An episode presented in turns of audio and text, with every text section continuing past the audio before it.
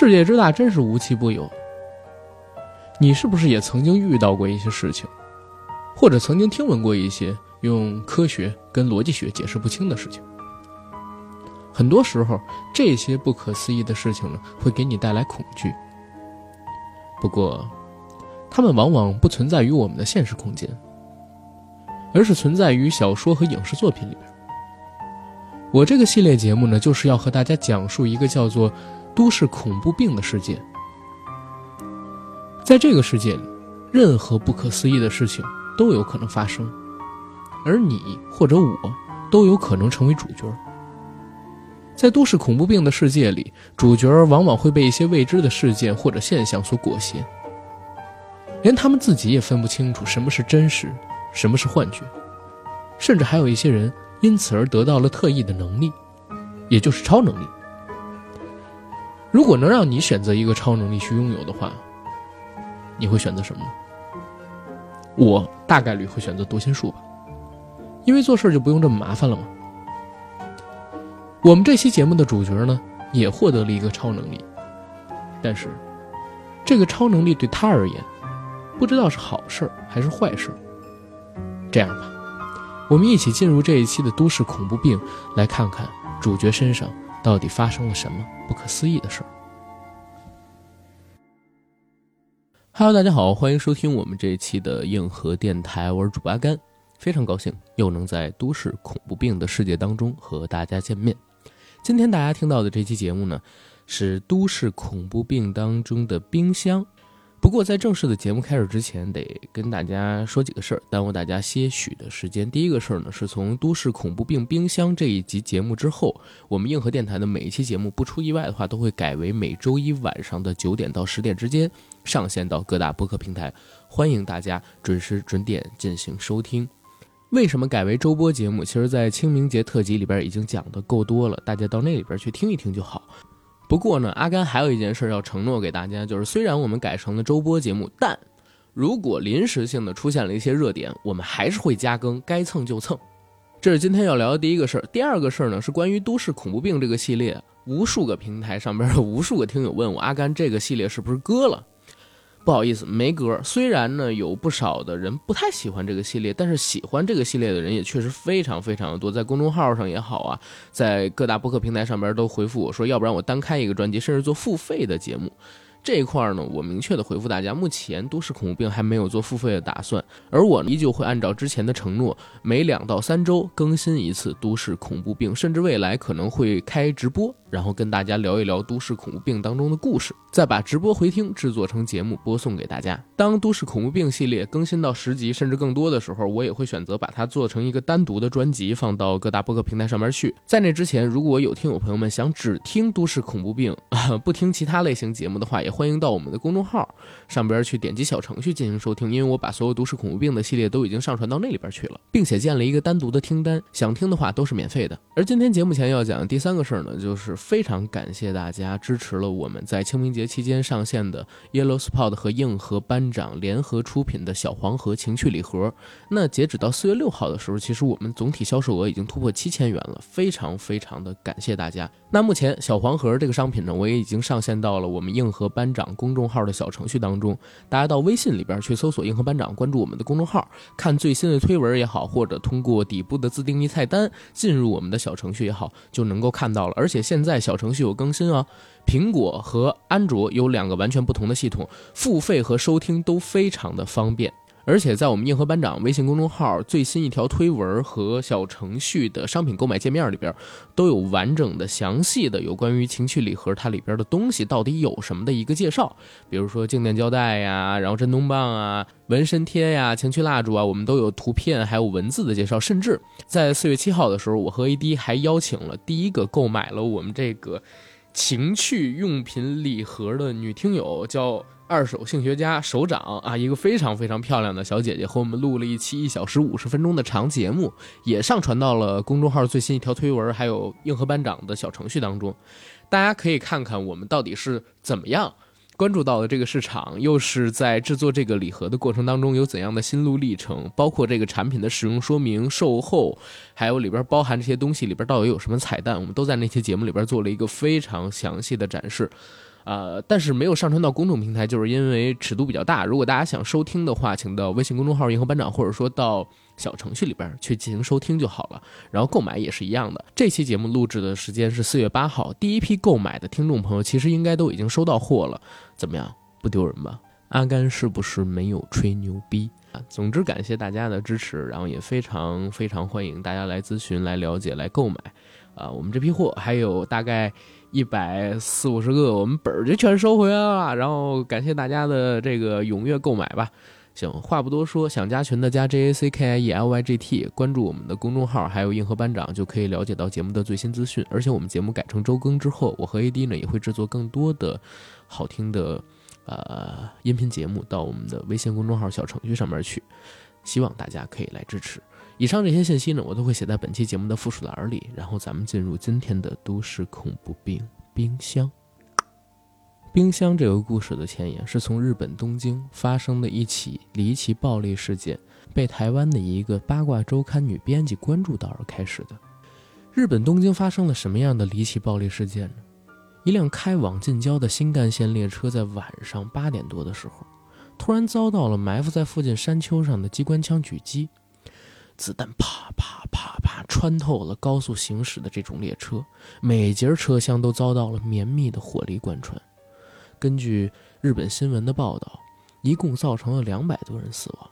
而在过去一个多月的时间里边，日本已经发生了三四起这样大规模的滥杀性事件，所以警方怀疑他们的犯罪人可能都是同一个人，这给日本造成了严重的社会恐慌。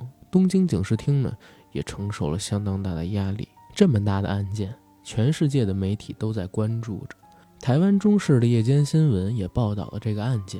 三个女子挤在一间小小的杂志编辑室里边，盯着银幕中弹痕斑驳的车壳惊讶不已。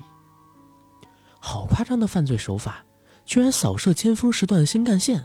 我看啊，这凶手抓到了一定要枪毙一百遍。坐在电视机前的一名女子皱着眉头说：“所以啊，是不是应该派我去日本采访一下嘞？有史以来最可怕的世界级连环杀手，这可是一条大新闻啊！再说，自从五年前去过日本一趟之后，我也好久没休假了。你应该放我去东京 shopping 一下，疏解一下，拜托啦，慧轩。”另外一名在疯狂打着字的女同事挤着眉毛，用近乎哀求的眼神看着刚才说话的那位慧轩说：“少笨了，廷玉，我们只是一间小小的八卦杂志社，没钱请你去日本采访什么大新闻。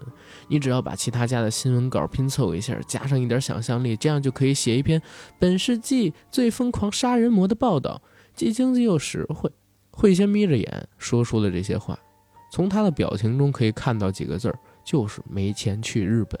婉玲，我已经三个月没休假了，我想去日本好好采访一下，拜托了，拜托了，我不会只顾着观光的，我一定会带着很劲爆的内幕消息回来。这次我们就用采访基金好不好？我记得采访基金里边应该还有不少钱吧，拜托了。廷玉摇着婉玲的手撒娇。廷玉是这个三人小八卦杂志社的记者兼美术设计，婉玲呢是杂志社的记者兼财务管理，慧轩则是杂志社的发行人，当然也是兼记者。这杂志社从头到尾就这仨人，规模特别小，所以仨人的工作量呢一直特别吃重。不过还好，他们秉持着、呃、台湾新闻界的优良传统，那就是剪贴新闻的信仰，再加上搜罗在网络上流传的各种怪异小道消息，所以大大减轻了实际采访的分量。近年来，他们这家杂志社经营的利润居然还不错。越是色星山，越是不可靠近的胡扯，就越是有怪怪的读者在支持。全世界都一样，但是台湾尤其更甚至。婉玲歪着头咯咯咯地笑着说：“哎呀，基金还有不少，不过你跑去日本玩，那稿子存量不够怎么办？光有杀人魔的新闻可不够啊。”廷玉听到这话大喜过望，立刻呢从自己抽屉里边拿出一叠草稿交给婉玲说：“我早就准备好了，你看，之前我写了好多篇文章，一直没给你，就是等着休假的机会呢。”婉玲和慧轩接过了廷玉递来的手稿，看到上面写着神秘独臂人继大战疯狂俏护士后又再度出击和什么师大顶楼阳具案秘辛实录，看来廷玉好像确实为这次的休假准备了不少东西。拗不过廷玉，只好答应他，让他去日本休假五天，并且呢，用公司的采访基金赞助他一万新台币。廷玉开心极了，张罗着明天就订机票，后天直接从台湾出发去东京。三个人又商量了一会儿，廷玉出差之后，杂志社怎么推稿，推稿周期是多久，廷玉到日本之后又要干什么，商量来商量去，已经十一点多了，仨人累得不行，所以还是决定第二天大家到了杂志社继续安排。今天晚上呢，先回家休息，就各自离开了杂志社。廷玉租住的地方是三个人当中离杂志社最远的，不但得坐四五站公交车，还得下了公交车之后走一段崎岖的山路，又黑又冷。可为什么要住在这儿？廷玉也说了，因为便宜啊，半山腰上的山景房，风光这么好，空间又大。虽然远点，但毕竟三个人的杂志社也没人考核坐班，他住这儿也挺舒服。这一天呢，和往常一样，廷玉下了公交车，从便利店里买了一本日本的观光杂志，一边盘算着怎么把采访路线跟观光路线合并到一起，一边呢走向自己半山腰的家那条小道。整条山道都很暗，唯一的光源是在路侧大型垃圾桶上翻食的流浪猫的眼珠，这些眼睛发出淡淡的青碧色，在夜色中呢让人心悸。廷玉仔细地躲避着地上的碎石，像玩跳格子一样往前走着，心里边琢磨，哎呦，这时候去日本正好可以看看木村拓哉的演唱会，又能泡泡温泉。越想越开心，脸上呢也洋溢起了笑容。可就在他笑的时候，却突然听到身后细碎的这种声响，廷玉立刻全身触电般的停了下来。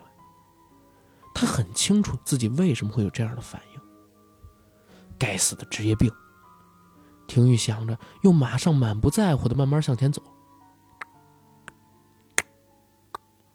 沉闷的声音又出现了，这个声音呢，就来自于廷玉不远的后方，似乎是硬鞋底儿踩着碎石前进发出来的。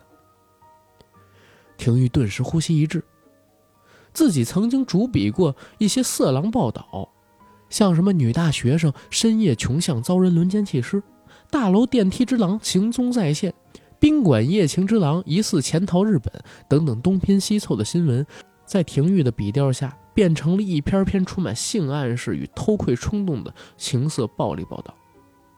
但现在廷玉只感到那些用来处理报道的想象力正在压迫着自己身上的每一条神经。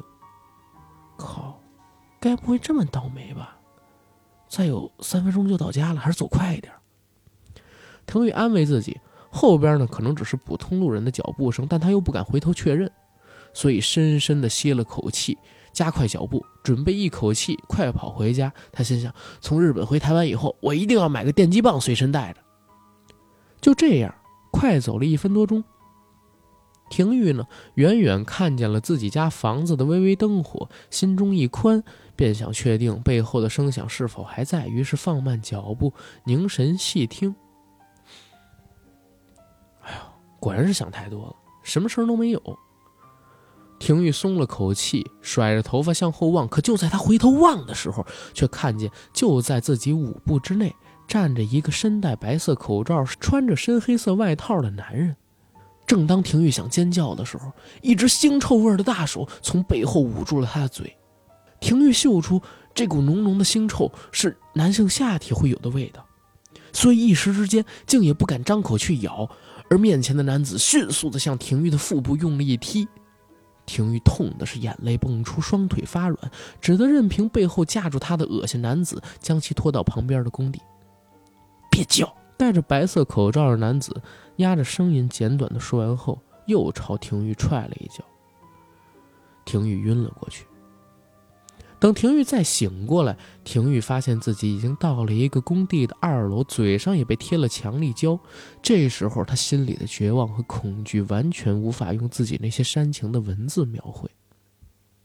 他很清楚自己一分钟之后的下场，因为从某种程度上来讲，他曾经从一个创作者的角度制造过数十次的强奸。黑暗的工地，散落一地的水泥、木屑和钢板，这不正是廷玉在自己八卦小报里最常描写的场景吗？而就在廷玉分神的时候，那双臭手的主人已经把自己的牛仔裤脱下来，握着自己已经有反应的下体，在廷玉的身前晃荡。我撕掉你嘴上的腰带，不是要你叫，而是要让你吃东西，这一点你要牢牢地记住。你一叫，另一个人就会把这个针筒刺进你的身体里。廷玉蠕动着颤抖身躯，看着出现在自己身侧另一个戴着白色口罩男子手中的针筒。这是 SARS 的病血，只要你乖乖的，叔叔就不会给你打针啊。戴着白色口罩的男子嘻嘻地笑。廷玉的恐惧并没有搅乱他的思考，他想，这 SARS 血很可能就是这俩人之中抽出来的，要是自己被他俩侵犯了，肯定会被感染的呀，所以最好还是要逮到机会就逃。如果你想逃，阿伯也很欢迎你。臭手的主人摘下廷玉的高跟鞋，撕掉廷玉嘴上的胶布之后，便从身旁一个小袋子里掏出一大把黄色的图钉，仔细地撒向附近的地板，一直撒到楼梯口为止。廷玉几乎要昏倒了，这他妈是最近极有名的图钉之狼啊！他自己是八卦杂志的编辑，手头就有一份图钉之狼的犯罪模式报道。这些人总是把被害人扒光了，再把大把大把图钉铺在被害人周围，控制他的行动。就算是侵犯完了被害人，他们跑了，因为被害人嘴上会被他们贴着胶布，双手双脚又反绑着，所以没办法呼救，又没法自行逃离。以至于被民众们发现的时候，被害人往往已经因为水米不进饿得发昏了。上星期还有一个高中女生在这种工厂里边被困了三天才获救，人现在还在医院打点滴呢。乖，叔叔帮你拍电影做纪念，表现好的话，叔叔认识很多导演，帮你进军好莱坞都没有问题。腥臭大手的主人和戴着白色口罩的男子架起一台摄影机，然后两个人都慢慢地脱下裤子，露出了他们两个色彩斑斓的下体。那是两条几乎溃烂的丑陋怪物。手里拿着针筒的男子摘下口罩，露出自己已经有很多溃烂皮肤的怪嘴，笑嘻嘻的向廷玉的身上亲了过去。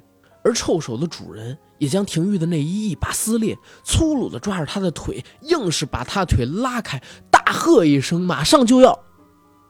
廷玉晕了过去。第二天早上啊，风和日丽，窝在羽毛床里边，廷玉觉得老舒服了。要搁从前，他真是不想那么早爬出被窝。但是今儿呢，他要跟朋友们一起商量自己怎么去日本度假的事儿，所以廷玉只是说了一声草，然后就伸了个懒腰起床了。哎呀，这次真要感谢东京的杀人魔先生，能去日本好好的玩一玩。好渴啊！廷玉舔了舔异常干燥的嘴唇，走向了冰箱。有没有人在啊？廷玉轻敲着冰箱，煞有其事地问着。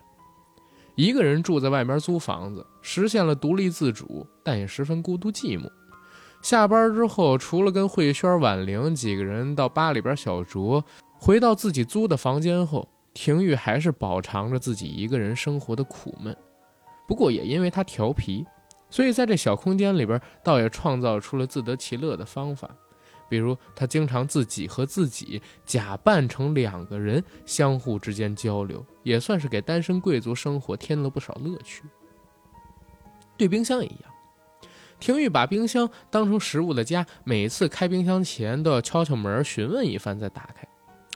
嗯，我是婷婷公主，今天想喝点柳橙汁，我要开门了。廷玉笑着说。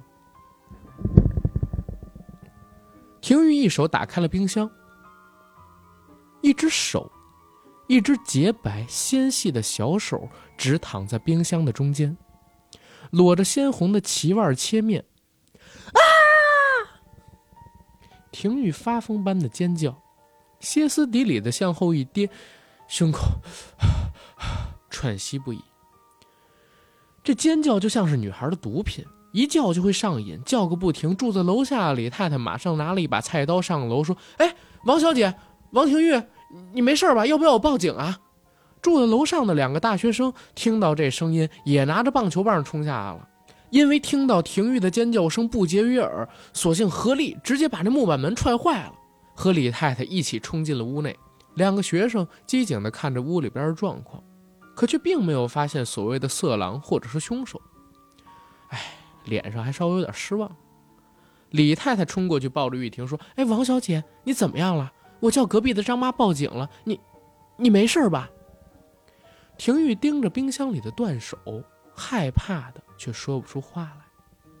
李太太顺着廷玉的视线也看到了冰箱里的手，呃、吓得跪倒在地，浑身打起了哆嗦。砰砰，棒球棍落在地上，两个大男孩反射性的往后跳。这这不是恶作剧吧？李太太喃喃一语，转头看着身旁的廷玉，却突然啊，你的手！廷玉低头看了自己的左手，可他却没看到自己的左手，因为他的左手就躺在冰箱里，在冰箱的正中。廷玉晕了过去。等他再睁开眼的时候，第一个看到的呢是满脸憔容的婉玲。啊，好疼啊！廷玉感到手上一阵灼热，一阵刺痛。你别乱动，刚接上去不久，让他多休息吧。婉玲疼惜地看着廷玉。廷玉张望了一下，他知道自己在医院。洁白的玉手躺在冰箱里，冒着白白的雾气，甚至冻得透紫，这样的情形在他眼前浮现。唉，眼泪就滴了下来。这这是怎么回事？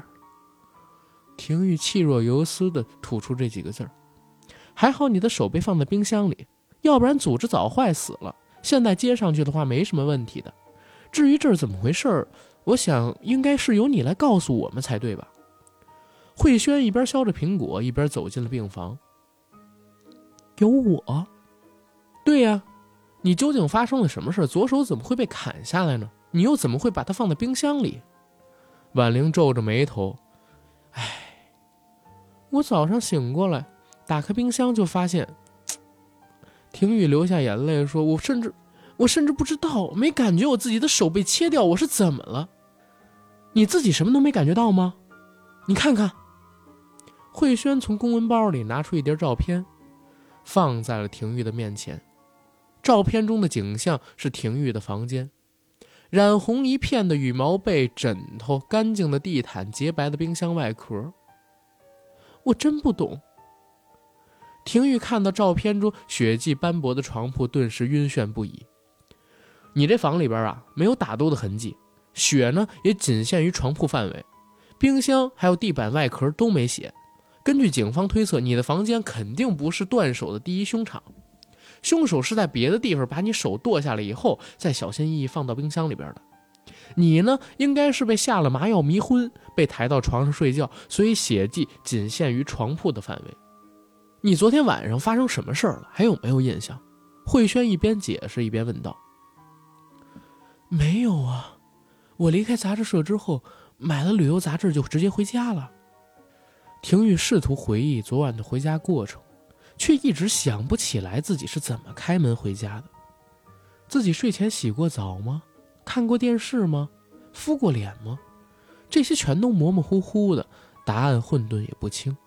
还有很有趣的地方是，医生发现你的左腕处切面特整齐，几乎没有不完整的碎屑和瑕疵，就像是激光切断的一样。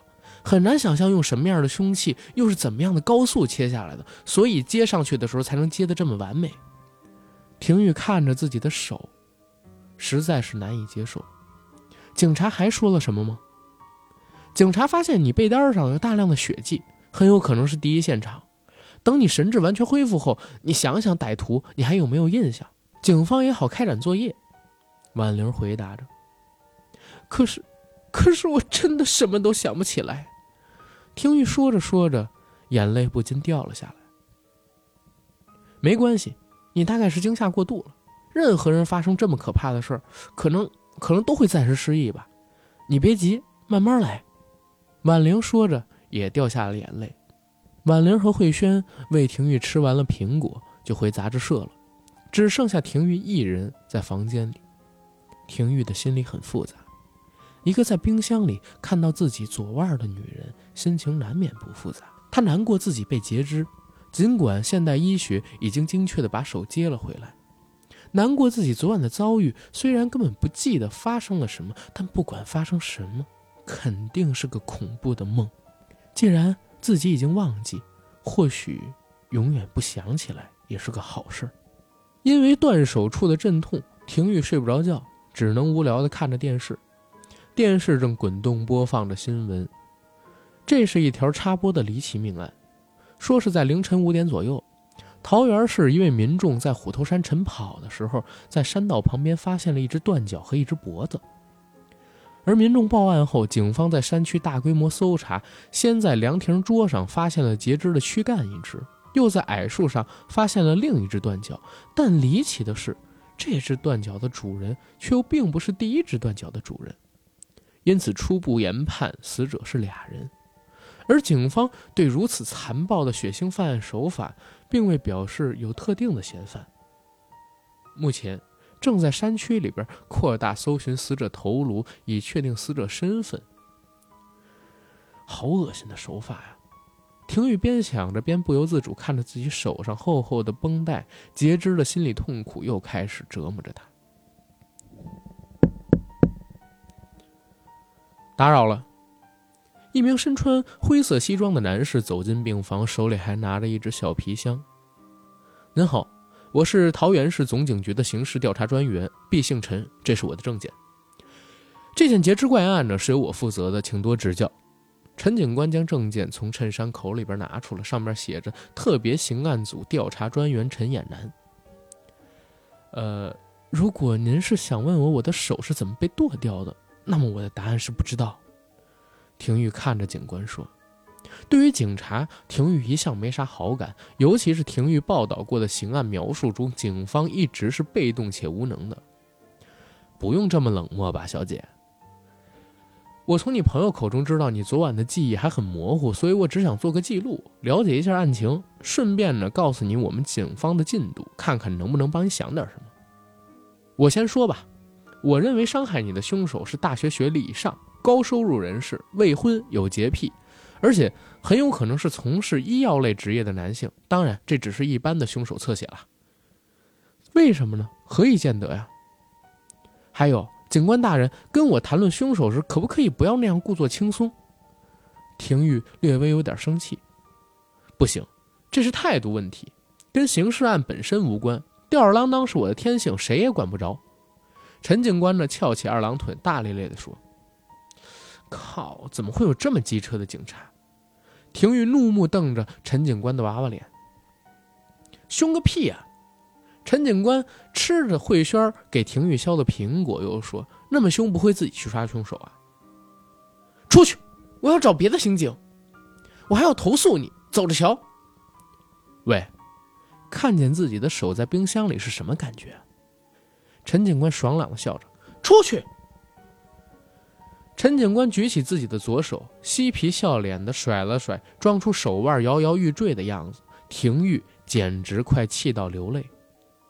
对了，我认为这个凶手的心理状态很奇妙，他虽然剁了你的左手，却又不忍心你从此变成虎克船长，所以把你的小手放在冰箱里冷冻，好让你及时接回来。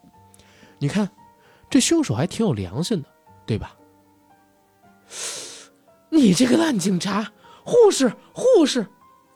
但从另外一个角度讲，这凶手也可能极端变态。他选择把你的手放进冰箱，而不是其他的地方。 Why？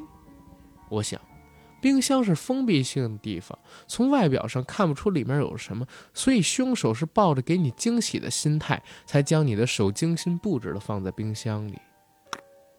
而且在单层家居里边，冰箱比起其他密闭空间，比如说衣柜啊、抽屉等等，打开几率要高，特别是一个大量失血后的伤者，体内水分流失，一定觉得渴，因此更容易打开冰箱找饮料。陈警官一边说，一边比手画脚，模仿开冰箱的动作，又说：“这两种推论都符合我刚刚提到的凶手侧写，不过后者更变态，甚至可以拍成电影，当然也可以写进你的杂志故事里边。你可以把它起名叫做器官礼物之狼。怎么会有你这种警察？我看你比凶手还变态。廷玉生气地看着陈警官。正在这时，电视机的声音传来，为您插播一则快报，虎头山双人分尸命案又有新突破。十五分钟前，在桃园市武陵高中旁的某家商店内，发现了一名死者的躯干跟双手。在桃园法官的农地里，也发现了一名死者的双手和剩余的双腿被嵌进稻草人的竹架中，模样十分怕人。等等，临时插播一条最新消息，现在两名死者的头颅也已经找到了。在桃园市的水族馆中，画面里我们可以看到两颗死者的头颅在大鱼缸中飘着，五官已经被大鱼啃得支离破碎。不过我们还是可以清楚地看出，两颗头颅中都咬着生殖器，其中一名死者口中的生殖器已经溃烂了。若有后续发展，本台都将为您进行连线报道。电视新闻突然插播了这条恶心又惊悚的凶案快报。当画面出现水族箱中的头颅时，廷玉顿时浑身冰冷。哦，好恶心的画面啊！因为是直播，所以来不及修剪。好，这歹徒可真凶暴。陈警官看着电视画面，转头向廷玉问道：现在桃源县的警力都集中在这分尸案上边，所以只有我有空鸟你。宝贝儿，你已经很幸运了。够了。廷玉闭上眼，打算不理会床言冷言冷语的陈警官。之后的十几分钟里边，不管陈警官怎么说自己对凶手的看法，廷玉也都是装睡不醒。但很奇怪的一点是，廷玉脑中不停地浮现出新闻画面里那两颗人头在水族箱里飘来飘去的样子。他自己虽然觉得恐怖，但是但是又有一种痛快的感觉从心底涌过来，甚至痛快到让他忘记左腕上的烧灼感。三天后，廷玉出院了，并且搬进了婉玲的家里。婉玲也是自己一个人住，租了个六十平的一室一厅。不过因为婉玲个人的品味还不错，这一切摆设虽然简单，却也雅致，视觉空间呢看起来也不小。婉玲上班之后，廷玉就高高兴兴地在婉玲家里边上网搜寻日本最新最狠最神秘的袭警帮派。比如说最近有个洋剧崇拜的帮派叫做右帮。另外他又找了一些稀奇古怪的传说，累了呢还要看看综艺节目，看看 H B O， 跟在自己家里时没什么不同。只是廷玉在这一段时间里边，每次开冰箱之前都会先检查一下自己手还在不在。当然他也再也不敢跟冰箱讲话了。日子很平静地过了两天。这一天晚上已经半夜两点多了，婉玲才蹑手蹑脚地回家，因为过两天杂志社要出刊，这段时间工作很忙。婉玲推开门，看见把自己卷在被子里边的廷玉，不禁做出了这样的感慨：我怎么认识你这么个睡猪啊，居然不等我回家就先睡了。婉玲调皮地拿起桌上空饮料罐里的吸管，含在自己嘴里，冲着廷玉的鼻孔吹了一口气。只见廷玉眉头微皱，鼻子抽动两下，就啊切打了一个喷嚏，将棉被给踢开了，睡眼朦胧地说：啊，你怎么才回来啊？现在几点了？可是却没想到，本来是恶作剧那一方的婉玲却一脸惊诧，声音发颤：你你手里抓的是什么？抓！廷宇低头一看，一条血淋淋软软的东西，看起来像是肠子之类的管子。廷宇毫无头绪地看着手中鲜嫩滑红的管子，诧闷不已。婉玲呢？婉玲已经晕过去了。这一次躺在床上，时间到了第二天早上，还是在医院里，不过这次在病床上躺着的是婉玲。廷玉在一旁整理婉玲带回家的资料，等她苏醒。边整理着，廷玉边喃喃自语：那条肠子是怎么回事啊？一个女医生走进病房：王小姐，你要求化验的东西证实是肠子没错，而且是人的肠子，正确的说是人的盲肠，血型是 O 型。廷玉一愣：人的盲肠？我怎么会抓着一条一条不知道是谁的盲肠呢？正在这时，廷玉突然有一个古怪的预感：医生，我我我想去照一下 X 光。二十分钟后，在放射检测室里，廷玉拿着 X 光片，久久不能自语。自己的肚子里边少了根盲肠，而他又确认自己从来没有割过盲肠。盲肠可有可无，所以这次根本没怎么感到痛。不过无缘无故的少了根盲肠，自己却又不知所以然的抓着它，廷玉的手心里还是冒出了冷汗。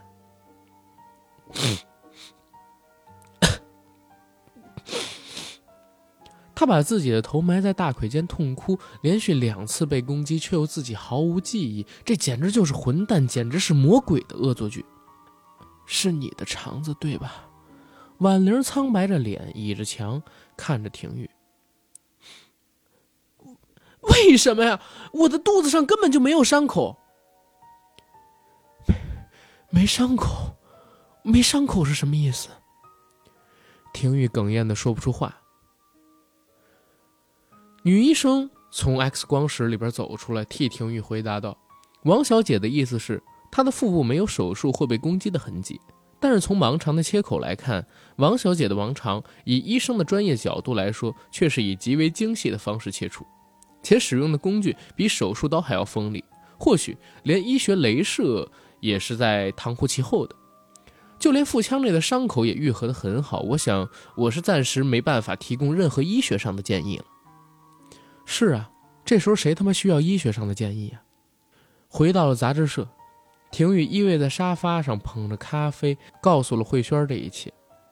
慧轩，我好怕，我怕我一闭上眼睛，醒来的时候又有恐怖的事情盯着我。怎么会这个样子？廷玉嘟囔着嘴，看着自己手腕上面的绷带，委屈极了。廷玉向慧轩申请，能不能在杂志社睡？获得同意后，他在未来的三天里就一直在杂志社的沙发上过夜，眼睛也红了三天，因为他不敢睡觉。慧轩呢，是个务实派。他认为肯定是有一个变态的商人犯一直在跟踪着廷玉，所以在廷玉告诉他这件事的当天晚上，就从电脑市场里边买了几套针孔摄影机。他说，让我们来监视监视你身上的事到底是怎么发生的。这针孔摄影机放在杂志社里三天，什么都没拍到。到了第四天，慧轩把廷玉和婉玲拽到了自己家一起过夜，因为慧轩和自己的妹妹芷萱住在一起，所以当天晚上是慧轩和廷玉睡在主卧，婉玲和芷萱呢睡在客房。针孔摄影机也被他安到了自己的房间里，一套架在玄关上，一套架在客厅上，另外两套架在廷玉床侧和天花板上，最后一套则是架在了慧轩房间外的天台上。晚上十一点三十四分，灯西门锁睡相四溢。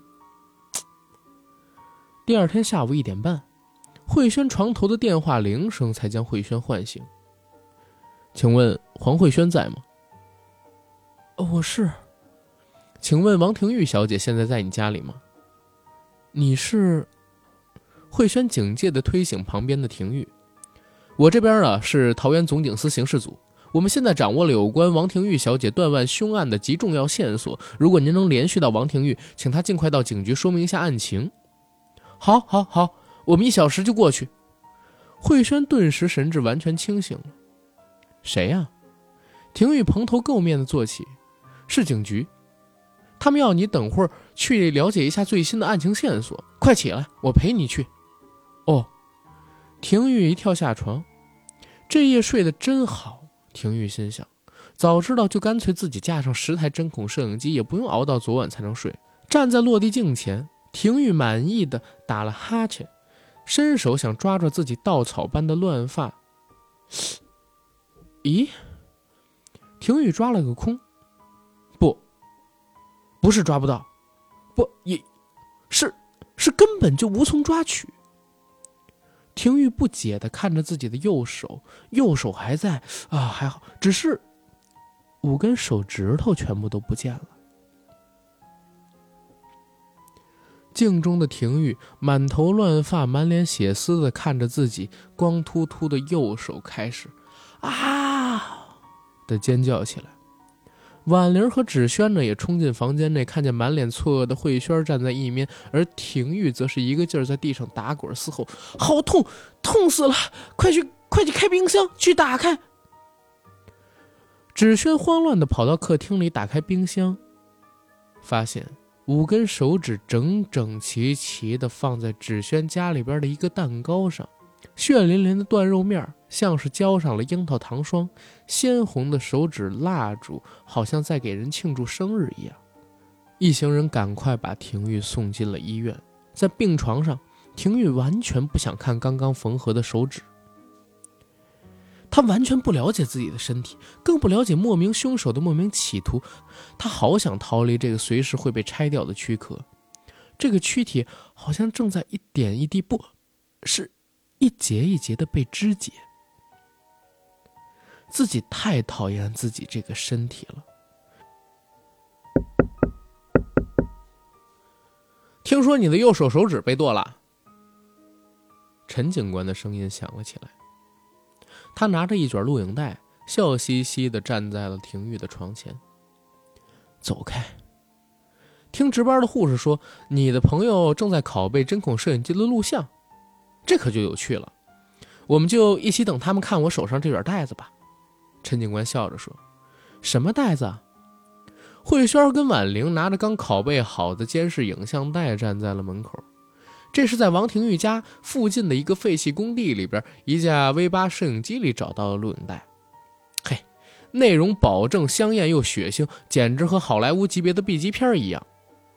不止如此，这卷录影带呢还关系到前几天发生的虎头山怪异分尸案，我们立刻就来吧。陈警官好像很兴奋，把一群人纠集到一起之后，他就把录影带放进了录影机里。吊在天花板上的投影仪投出的画面中，不久就出现了一个戴着白色口罩男子的画面。画面里，戴着白色口罩的消瘦男子脱下了自己的裤子，露出了一条五颜六色的生殖器。廷玉等三人顿时感觉的恶心想吐。可接下来的画面呢，竟是一个身着黑色巫衣的肥胖男子压倒一个女子的样子，而那个女子就是廷玉。老样子，前后加工吧。小妞，表情要复杂一点，生动一点，阿北才会好好听你，抱你爽歪歪。戴着白色口罩的男子摘下了口罩，露出嘴角紫弧状的烂嘴，笑嘻嘻地把色彩缤纷的下体塞进了画面当中廷玉的嘴里。而另一旁的肥胖男子呢，更把廷玉的内衣撕裂，粗鲁地抓着他的小腿，把大腿拉开。看到这儿，病床上的廷玉已经把双拳紧握，甚至刚缝好的手指都渗出血来，他的体内涌现出一股难以压抑的盛怒与恐惧。慧轩与婉玲似乎明白廷玉失去记忆的原因，这种记忆会将女人一辈子锁在屈辱的盒子里，而解脱的钥匙必永远遗落在恶魔的手里。失忆也许是从困锁的黑暗里唯一逃脱的捷径。婉玲的眼眶湿了，而慧轩的太阳穴却爆出了青筋。但接下来一分钟的录像，所有人都没有料到凶手的残暴。录像画面忠实记录下诡暴的一切。全身脏污的肥胖男子突然双目瞪大，像是遭到电击一般向后一倒，在地上激烈地抽搐着，却没有发出任何惨叫。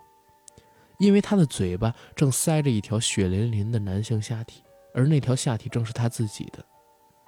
原本戴白色口罩的消瘦男子见状大惊，也抛下昏厥的廷玉，拔腿就奔。好一个拔腿就奔！他一抬腿，双腿立刻离奇的生生的被拔掉了，伤口像爆炸的果汁机，番茄汁般的鲜血刹那间炸散开来。消瘦男子烫得眼泪迸出，但是也无法呼救，因为他的嘴里也含着自己那条下体。银幕前的几个人除了陈警官，全都不由自主地靠拢在一起，颤抖不已。最不可置信的是，消瘦男子被拔掉两条腿，竟不知道被拔到了何处，就这样消失在工地里。哎，你信不信，好像是一个武功高强的隐形侠救了你。不过好戏还没结束哦。陈警官看着廷玉说，录像持续播放着。肥胖男子并没有把嘴里的阳具拿出来，反而从腰际间拔出两柄尖刀，慌张地朝四周的空气乱砍一通。可他还没砍起刀，自己的双手居然劈着劈着就劈到不见了。他的双手双刀居然以肉眼看不见的速度高速溶解在了空气中，而肥胖男子像园丁一样从光秃秃的巨大伤口切面亲切地撒出大量雾状的血滴，灌溉着满地的图钉。消瘦男子也不好过，在他匍匐挣扎想要逃离这妖异的现场的时候，他的双手从肘部被一股无形的力量劈断，但双手却也莫名其妙地消失在莫名的空间里。痛的消瘦男子像撒了盐的蜗牛一般在地上疯狂地乱颤，身体将他刚才撒在地上的图钉刺满了全身。肥胖男子吓得无法动弹，却也没吓到失禁，因为他的下体被塞到了自己嘴里，所以他是尿不出来的。紧接着他就像株倒霉的大树一样被无形的巨斧拦腰劈成两段，但下身又立马凭空消失，所以上半身陡然下坠。这样的恐怖的血腥场面，就连患有无痛症的病人可能都会立刻痊愈吧，为这两个支离破碎的匪徒疼起来。而廷玉呢？画面里的廷玉躺在地上动也不动，两个赤裸裸的人柱剩下来的命运，电视里好像播报的已经很清楚，我们也不用再复述了。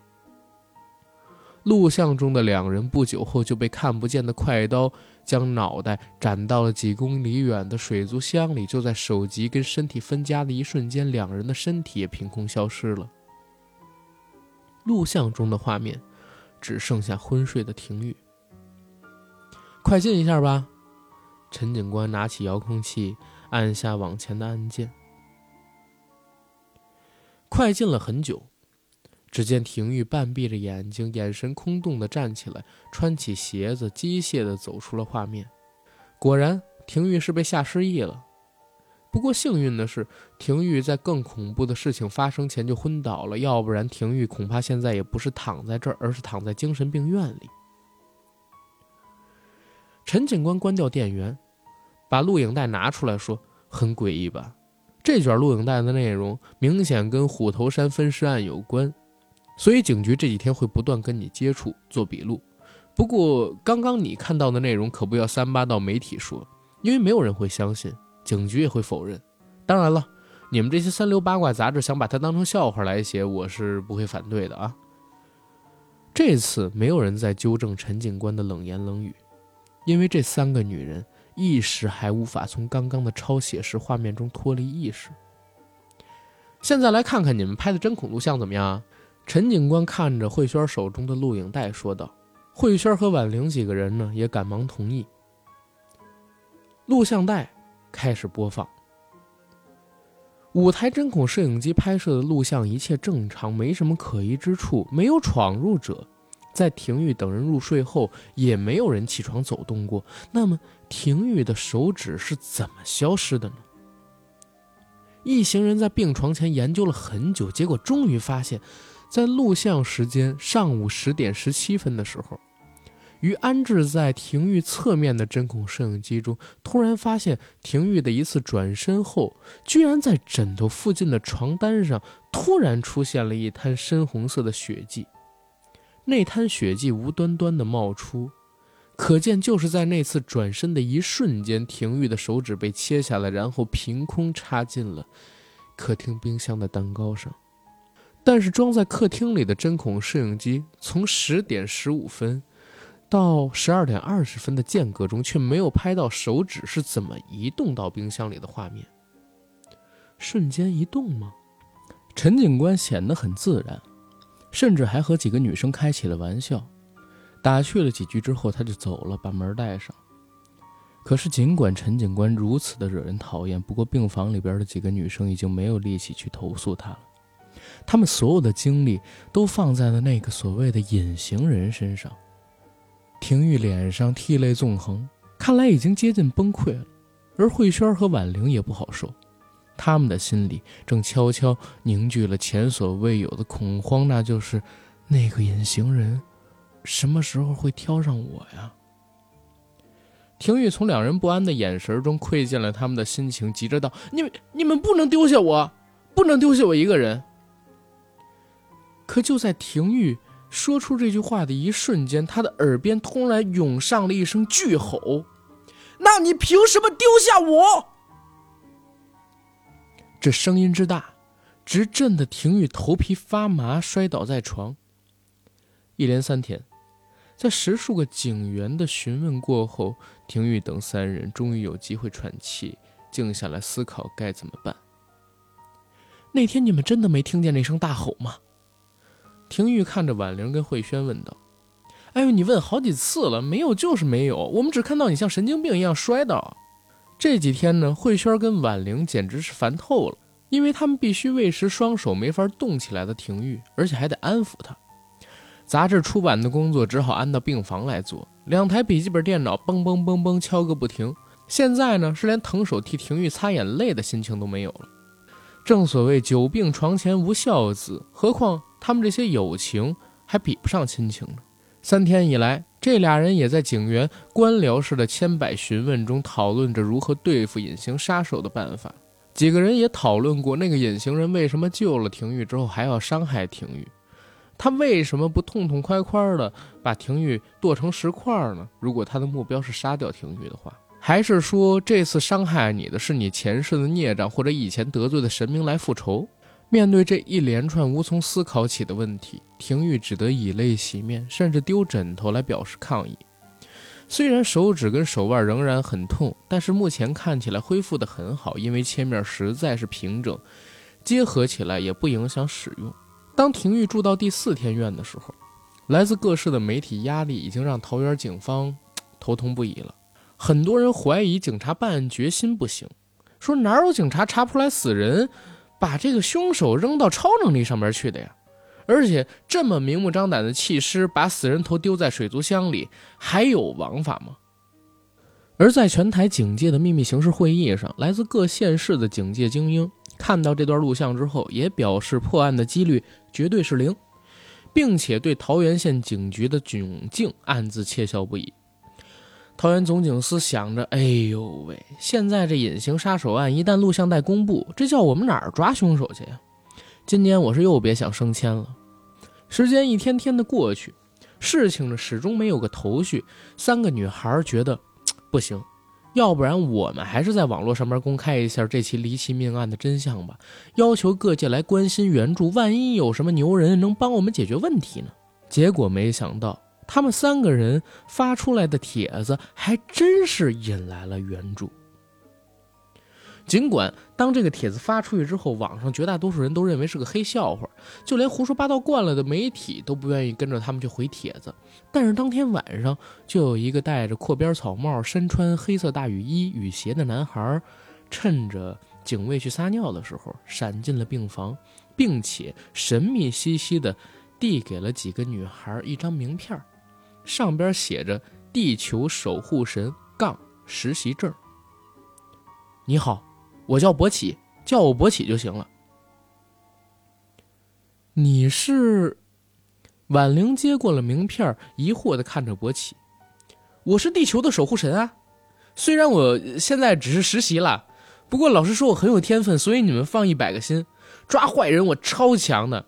告诉你，必要的时候我还可以请外星人帮我忙，只是老子看爽不爽啦。博启自顾自地傻笑了起来。而慧轩呢，觉得怎么来了个神经病，就指着斜对面的精神科说，你应该去的地方是那儿，把脑袋医好就是对我们最大的帮助了。干，我最恨别人叫我神经病了，虽然老师有时候也说我很脱线，不过好歹我也拯救过地球啊。干，早知道不小心连你这只母猪也一起救到，我就不救地球了，妈的，干。博启恨恨地说完，拉下拉链，径自走到了房间的墙角去撒尿。你干什么呀？你干什么？慧轩大惊，却也不敢走过去阻止博启。撒尿啊，你看不懂？博启抽搐了一下，满意的拉起拉链，又说，老子不想管了，再见。算了，见个屁。说完就走到门口，打算一口气狂奔逃走，让警卫也追不到。谢谢你。啊！博起挠挠头，转过来看见廷玉含着泪水微笑着跟自己说谢谢。他也注意到廷玉缠满绷带的双手。不，不客气。博起脸红着说，谢谢你不认识我，却特地跑来关心我，不过警察已经在查了，所以还是谢谢你。廷玉努力地笑着，因为他真的被感动了，即便对方是一个晴天穿雨衣自称地球守护神的怪男孩。因为在这些天里，他的帖子下方只有这个男生愿意相信自己的遭遇，廷玉真的很感谢他。可慧轩心里却嘀咕着，哎，廷玉真倒霉，先是强奸犯，再是连环变态，之后呢是无良的警察，现在还遇到个疯子，接下来不知道还遇到什么随事。嗯，警察都是白痴，不过你放心，我现在刚学会了白齿听音，我会在医院其他的楼层保护你，观察你，所以你不要怕。不过如果你想怕或者不想怕也怕的话，就在心里默念三声我的名字，我会读心术，所以我就会立刻冲过来救你了，很屌吧？再见。另外两只母猪也再见啊。博起兴奋地踢开房门冲了出去。一周过去了，这一天廷玉的病床前围了五个精神科医生，他们一起看了那两个极其机密的录影带内容。廷玉坐在病床前不解地说，为什么要找精神病医生来？总警司回答道，我们怀疑你隐瞒了凶手的身份，所以我们要对你进行测谎和催眠，请你合作。廷玉挥着自己沾满绷带的双手，气得大叫，我会替一个把我双手砍断的变态脱罪吗？张警官摁住廷玉说，镇定剂，快来快来快来。廷玉则看着自己的两个好友，婉玲叹了口气说，让让他们查一查，可能可能也好。就这样，廷玉被无情的针筒注入了镇定剂。当他的神志松弛后，张警官把测谎仪设定好，接下来五位台湾省内最负盛名的精神科医生开始着手催眠，去挖解廷玉意识里最深处的谜题。半个小时过去了，廷玉已经进入了被催眠状态，于是大夫们拿着张警官整理出的问题清单，打算逐一的询问。王廷玉，现在是深夜，你一个人走在回家路上，明天就要去日本采访了，你的心情很好吗？不好。为什么？有人在后面跟着我。是谁？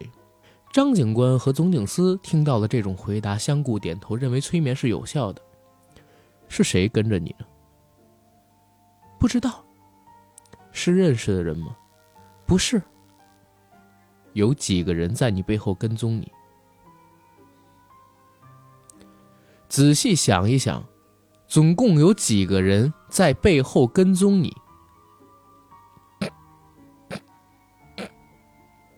没，没有人，没有人跟踪我。这时，廷玉的表情变得相当奇怪，眉头也突然的揪紧。没人吗？你在胡扯，好好想清楚你再回答。张警官忍不住喝道，当然他立刻被医生制止住了。可是张警官盯着测谎器上的反应，不禁感到讶异，居然没有说谎反应。很好，没有人跟踪你，你一直走一直走，然后呢？这，然后我就回家了。回家以后呢？睡觉，睡觉，睡觉。那你中间有醒过来吗？没。然后呢？然后呢？天就亮了。廷玉说完，竟突然张开眼睛，露出极恶毒的眼神，用一种极空洞的语调说道，他总是这样，他总是这样遗弃我。这时病房里的空气仿佛突然凝结住，每个人都被廷玉厉鬼般的眼神骇住。只见廷玉低吟着不知所谓的词语，猛烈地扯乱自己的长发，用力之猛，甚至连手上的绷带都渗出了血来。张警官见状大怒，竟一拳挥过去，想要打醒疯狂的廷玉。可啊！张警官捧着自己血淋淋的手臂在地上翻滚哭嚎，众人傻了，几乎一时间都拔地而起，想夺门而逃，因为这一幕太熟悉了。张警官的拳头硬是在挥拳的半空中消失了，每个人都屁股着火一般的冲向病房门口。不准动！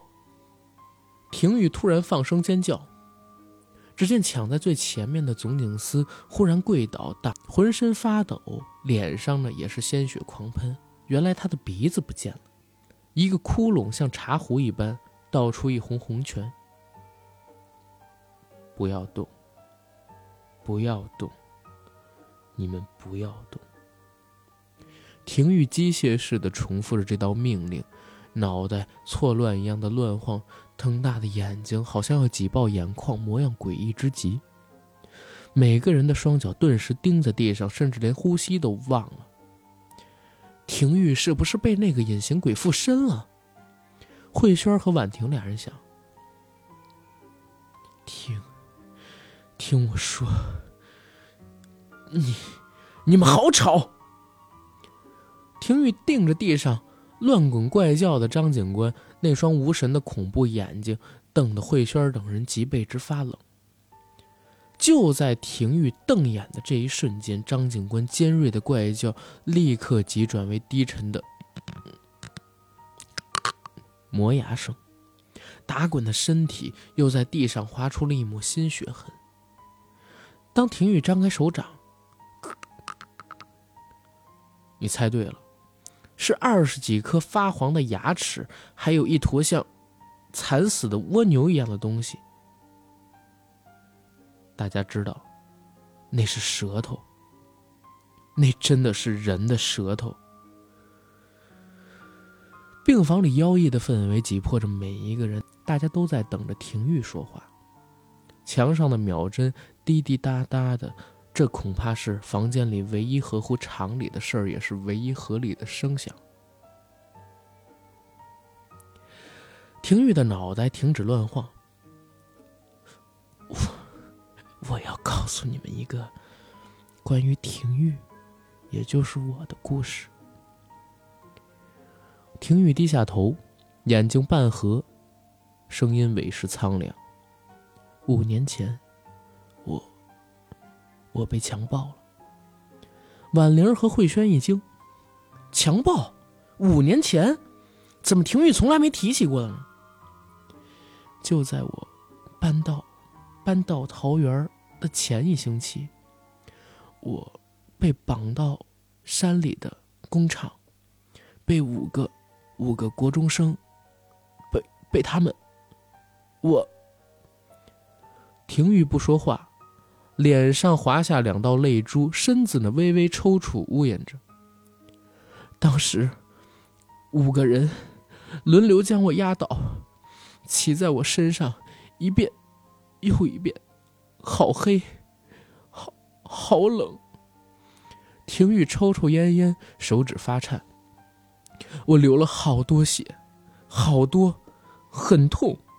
我一直哭，他们就拿拿圆规割我的手，割我的脚。廷玉的眼泪不歇地流着，情绪紊乱，继续哭道：他们将我监禁，监禁了两天，喂我喝喝，让我……廷玉捧着脸，伤心欲绝地抽搐。慧轩和婉玲也哭了，是谁听了都会哭的，除了丢掉鼻子还有痛晕倒地的人以外。然后呢？婉玲红着眼问道：他们把我丢到马路边，那时好黑，没没有路灯，我一拐一拐爬着回家，走着爬着不知道多久才下山，被好心人开车送我回家。从那时起从那时起说到这儿，廷玉突然爆开双眼，星光四射，怒道：从那时起，廷玉就丢下我一个人，丢下我自己一个人在工厂里受苦，一遍又一遍，一遍又一遍地被压在地上，喝尿吃屎，被割得皮开肉绽，在漆黑的山路里像狗一样爬着，一个人，他丢下我一个人，他总是这样丢下我一个人。廷玉，廷玉丢下你一个人， 你, 你是谁啊？慧轩打了个寒颤。我就是我，我就是我。廷玉疯狂地扯着自己的长发嘶吼着。倒在地上的总警司看着廷玉好像精神失控，就想趁这个机会跑出去。廷玉看着总警司张嘴大吼，两只手呢怒拍床沿，紧接着总警司就立刻向旁倒在地上，而慧轩的手上则多出了两件事物，是两颗眼睛。总警司疼得咬出血来，卧倒在门边，几乎就要晕过去。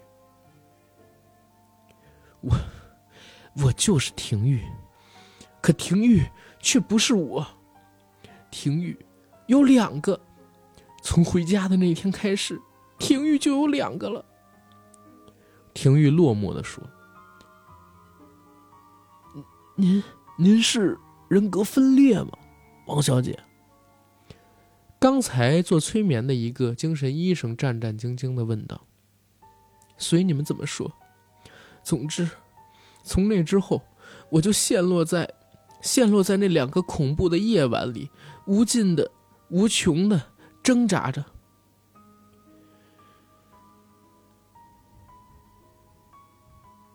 婉玲忍不住上前紧紧抱住廷玉，轻拍着廷玉的背说：没事了，都过去了，你现在已经安全了，我们都在。可不料廷玉竟哈哈哈哈笑个不停，直笑得前俯后仰，眼泪都流下来，搞得众人心里毛得要死。好不容易廷玉勉力止笑，推开婉玲说：猜猜看，你的耳朵后面是什么？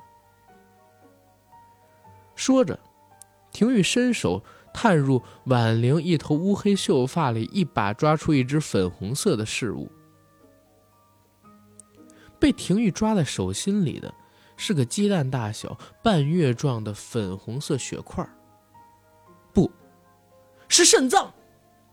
一名精神医生脱口而出，脸色惨白：谁的肾脏呢？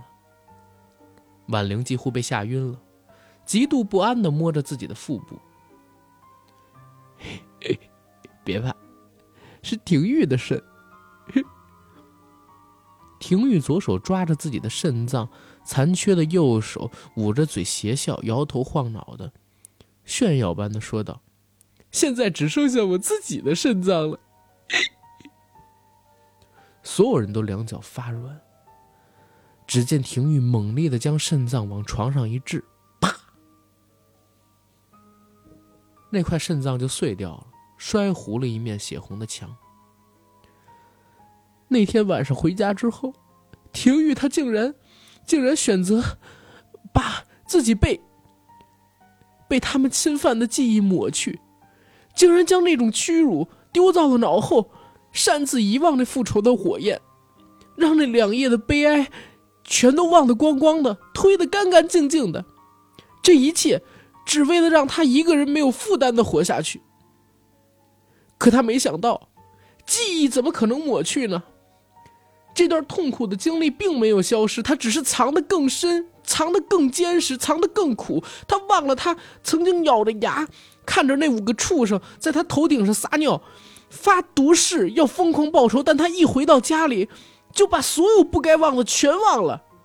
他把他把当时自己那两天被囚的扣满了枷锁的记忆全部都放进了一个档案里，关到了记忆的最底层，头也不回的走了。而我而我就是那些记忆，他自己去过他可爱的生活，却没有想到在他的深层意识里边还有一个不曾抛下那些羞辱和仇恨的我啊。婉玲咽了口水，怯生生地说：“你是说廷玉他刻意将被强暴的忘却的结果，竟然是诞生了一个一个从未逃脱痛苦记忆的你？”廷玉缓缓说道：“诞生？我从来就是我，我就是廷玉，廷玉就是我。直到那件事之后，廷玉那贱人为了他自己好过，才强行将我从他的意识里隔离，像丢垃圾一样，将他自己的一部分抛弃。可他没想到，前两天那两个该死的畜生把他吓晕之后，反而唤醒了被囚在潜意识里的仇恨，也就是我，连带的还激发了我复仇的力量。我就趁廷玉昏睡的时候，钻出了他意识的漏洞，痛痛快快地宰了那两只王八。太爽了！你杀了那俩人我可以理解，但你为什么要这样对廷玉呀？慧轩壮着胆子问道。为什么？这样问不是很可笑吗？我最恨的不是那些侵犯我的人，而是那个将我一个人孤零零地丢在无解深渊里的廷玉，他才是凶手。他才是要永远永远把我关起来的凶手。婉玲全身发抖，令她发抖的不是廷玉的超能力，而是仇恨。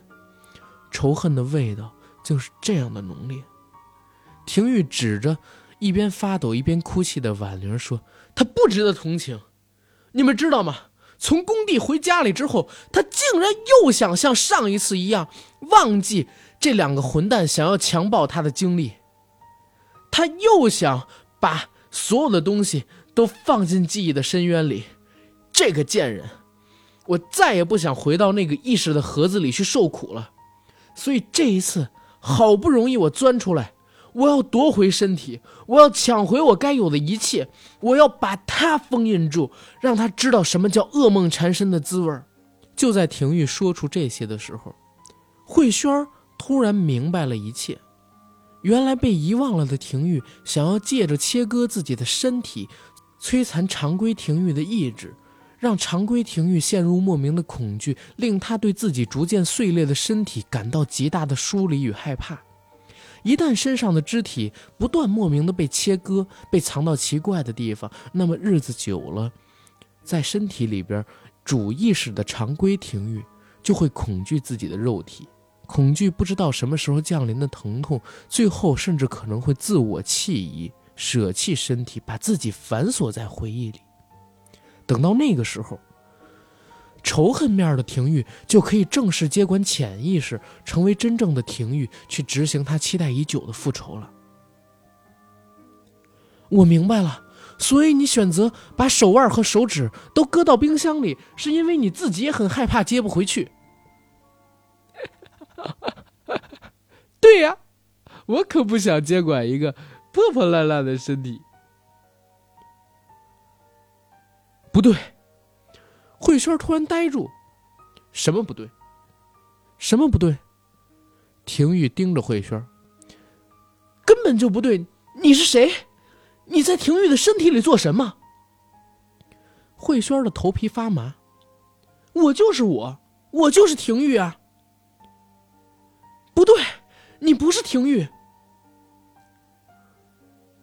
慧轩讲完，倒抽一口凉气，站立地说道：“五年前，我记得清清楚楚，廷玉搬家的前一个星期，他根本就不在台北。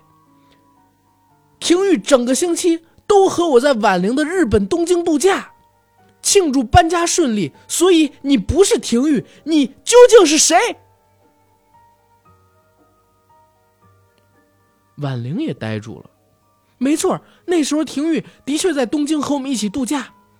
当时一方面是庆祝廷玉的搬迁，一方面庆祝我们三个人创业报纸。那一星期我们都形影不离啊。你，你根本不是廷玉。婉玲冲口而出，也不管会不会惹怒眼前这个嗜血的怪物。可廷玉也呆住了，他浑身的气势仿佛被阻了一下，陷入到了疑惑当中。况且那个时候正是夏天，我们还在饭店的泳池游泳，穿着泳衣的情况下，我们根本不记得廷玉身上有什么伤口。你在说谎！慧轩紧握着拳头，对直肠子的他来说，现在的气势已经完全压倒内心的恐惧。不可能！我虽然我也记得去过日本的事情，但是……廷玉慌乱地挠着头，肯定有什么地方搞错了，我怎么可能会忘记那个残酷的记忆？也许……也许是我有事先回台湾一趟，然后又回日本跟你们会，一定是这样。不可能，游泳是最后一天的事儿，而且那七天除了上厕所跟洗澡以外，我们根本就没有分开过。婉玲连珠炮似的说：“你还在说谎，你到底是什么鬼怪，还赖在廷玉身上不走？”慧轩也怒了，而此时的廷玉脸色却相当困惑。着急的满头大汗，仿佛寻找不出想要的答案。不可能，我怎么会错怪他呢？我明明记得，我明明记得呀！我每分每秒都在回忆里痛苦的挣扎着，我怎么可能错过他？一，一定，一定是你们在说谎，是你们在说谎！我要杀了你们！廷玉发出尖锐的巨嚎。神色巨厉，鬼目瞪着婉婷等人，阴气也逼人，似乎一场肢解狂徒立刻就要在医院里上演了。就在这时，空一声巨响，一块天花板竟轰然坠落，沙走尘飞，众众人大惊失色。从门出去，一道黑影从天花板破口跌落，急叫众人快跑。不由分说，众人趁着廷玉一时的错愕，就拔腿狂奔，就连总警司也是捂着自己的眼睛向门滚了过去。廷玉看着眼前这个跌得不轻的黑影，黑影拿下头上的阔边草帽，露出一颗贼头贼脑。你说的话我都听到了。博起拍了拍雨衣上的石屑和灰尘，一脸歉意地说：对不起啊，嗯，因为没钱买英雄装，所以一直先穿雨衣代替一下。走，不然就杀了你。廷玉冷冷地说。虽然是不同的廷玉，但他也记得眼前这个无厘头但善良的男孩是帮自己的。那不行啊，我是来救你的。博起说完，仍是坐在地上，揉着自己疼痛的双腿，看来这个英雄也摔得不轻。你别怕，两个廷玉我都救，因为我是地球的守护神啊。博起振振有词地说，同时呢，也勉强站了起来。廷玉傻眼了，他不知道眼前这男孩是真疯还是假疯，但廷玉的心里还有一丝感动。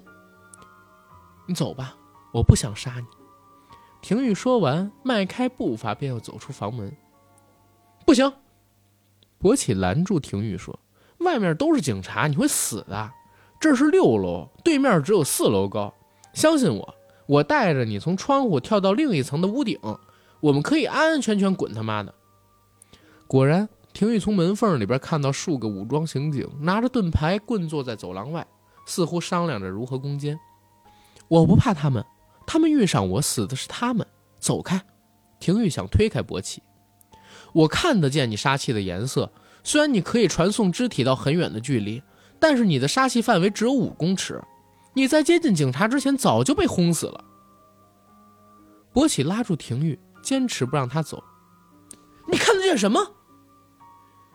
廷玉一惊，不禁往后退了一步，杀气陡升。别出手啊你！博起吓了一大跳，因为他看见一道凌厉的杀气朝自己的脖子袭来。更惊异的事发生了。廷玉不敢相信自己的眼睛，一个穿戴着白色披风、尖耳、全身青绿的高大外星人，威风凛凛地挡在博起面前，用手臂承受了廷玉这道致命的杀气。绿色巨人的手臂凭空消失了。比克，你的手！博起看着眼前的比克的断臂，心疼地说：“哎，不要紧，不要紧，我等会儿可以再生。”那位比克说完，手一扬，廷玉立刻感到一段飓风扑面袭来，风力强猛到廷玉竟然被撞击到墙上。没有人是无敌的，你也是。你虽然带着仇恨给你的力量，但不要忘记，你的仇恨来自于对那些人的恐惧，但恐惧并不能给人真正的力量，真正的力量来自你想要守护的东西。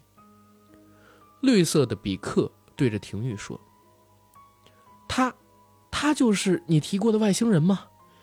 廷玉受到剧烈的撞击，感到昏昏沉沉，在失去意识前忍不住看着眼前这个绿色的比克发问道，不是啊，他是我用意识造出来的好伙伴，可以支持三分钟的超强战力，你是打不过我的，因为你的超能力是隔离人体，而我的能力就是维护地球的和平。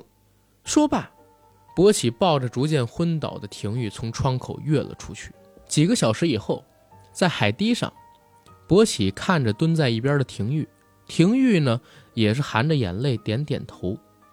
此时占据主意识的已经变成了常规状态下的廷玉，而那个仇恨的廷玉似乎呢又回到了潜意识当中。他他怎么会有这么恐怖的力量？这时候的廷玉咬着自己的嘴唇说，我哪知道啊，大概是他很想报仇吧。超能力这种东西很神的，我师父说我们人类啊，只有在遇到很恐怖很害怕的东西的时候，就会有好死不死的就有超能力会跑出来，不过几率低到好低好低就是了。我想那一个你就是趁你睡觉意识最烂的时候才能偷偷跑出来，不过不是变成隐形了，只是他的超能力是隐形的杀气啦。可是我真的记不得有被强暴过这个事儿啊，何况那一个星期我跟婉婷等人都在一起，而且确实是在东京没错啊。我也觉得很奇怪，哎，你别这么哭他妈的，我也不知道另一个你为什么这么凶啊。不过我觉得对面那个他也挺可怜，只能活在那么恐怖的记忆里，要是我也会变很凶吧。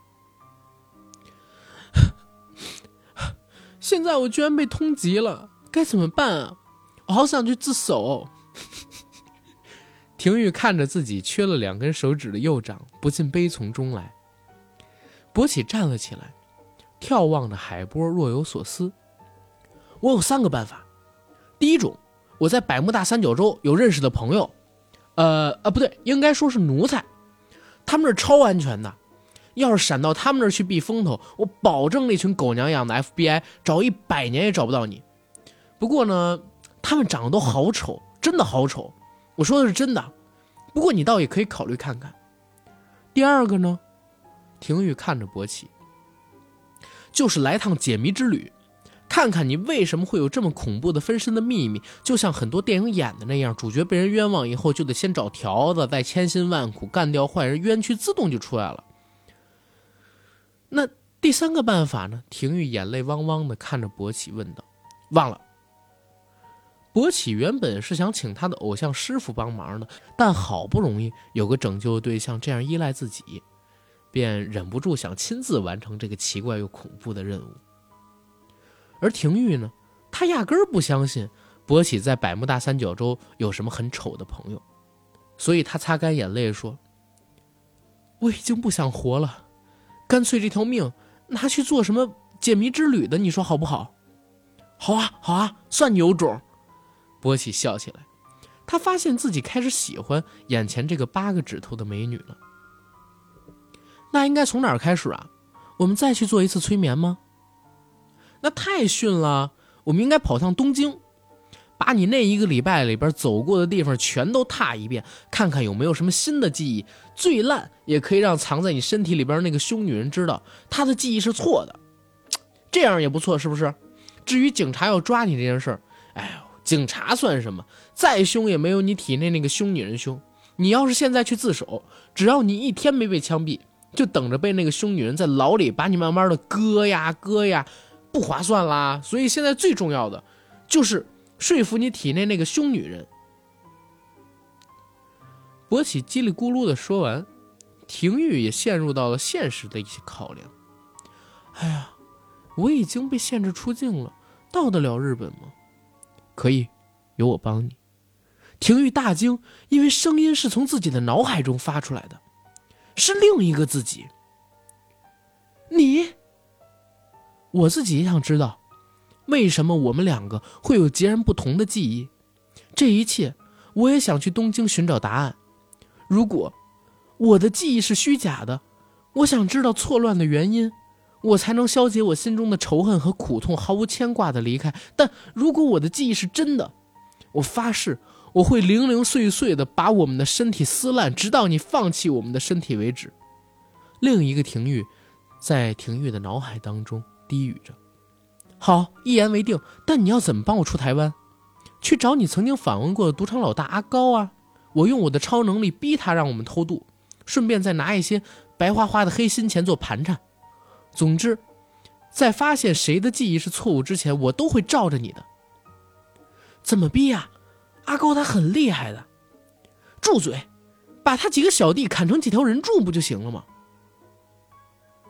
两个声音在廷玉的脑海里不断对话，可这时候勃起的声音突然插进了廷玉的脑海里。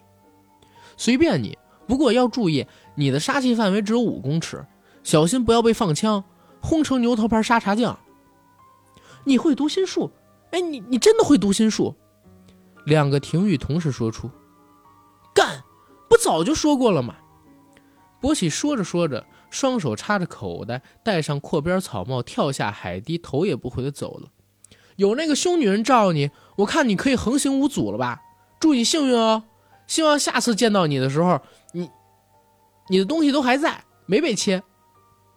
海风很强，勃起压着草帽，低着头，背着火红的夕阳，笑着离开，越走越远了。你干嘛这么急着走？廷玉喊道。再不走就不屌了啦！卡通片里的英雄都是在夕阳里离开的，我好不容易变成英雄，现在夕阳又那么美，不离开对身体有害，会不健康。倒是你们两个要互相帮忙啊，不要隔来隔去的，不如好好吃晚饭。东京的吉野家不知道会不会更好吃。喂，吉野家星人，好不好吃啊？蛋卷儿，你不要再堆沙了，要补习了，要不然你今天就考不上高中了。两个廷玉听着勃起内容越来越荒谬的心声，看着他走在不怎么漂亮的夕阳里，心中着实感激。英雄，也许吧，一个摔倒了要很勉强才能爬起来的英雄。勃起走了。海堤上的两个廷玉看着东北方的海面，日本、东京、谜底，谁知道呢？两种截然不同的记忆。即将在东京寻找失落的真相，但是等着他们的会是真的真相吗？还是第三种恐怖的经历呢？冰箱的故事到这儿就结束了。其实我觉得很多听冰箱这期故事的人啊，会觉得嗯怪怪的，因为我是男扮女生，可能就没有那么精彩。哎呀，不好玩，不好玩，不好玩！回头还是得找个真正的女生过来给大家扮女生的声音来演这种东西。冰箱这个故事呢，它是都市恐怖病系列里边其中的一章，而且呢它是一个长篇，就是都市恐怖病异梦的前传，所以这个故事讲到是是没讲完的。而且在这里边出现的勃起，如果大家有看过呃，或者有听过我所制作的都市恐怖病恐惧炸弹那一集，你知道他是谁。而且呢所谓呃师大顶楼什么杨巨案离奇那那之前的这些东西，其实大家也都可以知道，都是在都市恐怖病整个宇宙系列里边在台湾曾经发生的怪事。冰箱这个故事我不知道我有没有制作出惊悚感，但是异梦那个故事本身我很喜欢，它是长篇的故事里边算是很精彩的一个，比之前最早时候创作的恐惧炸弹要牛逼的多，所以大家还是期待一下吧。然后在这儿呢，我也给异梦做一个预告，一个透视死亡凶案过程的刑警，一个绑着阴茎的黑帮领袖，一个带着两段记忆的女人，一场都市恐怖病。好，我们今天的节目就到这儿。想加群的加 J A C K I E L Y G T， 这是我们管理员的微信。想了解我们情趣用品小黄盒，就是我们开发的包含着静电胶带、低温蜡烛、情趣纹身贴和一款超火震动棒的经典的情趣礼盒小黄盒的朋友们，欢迎到我们的微信公众号硬核班长去寻找最新一条的推文，观看我们的产品信息，以及收听我们和二手性学家首长小姐姐录制的那一期小黄盒诞生史的音频节目。谢谢大家。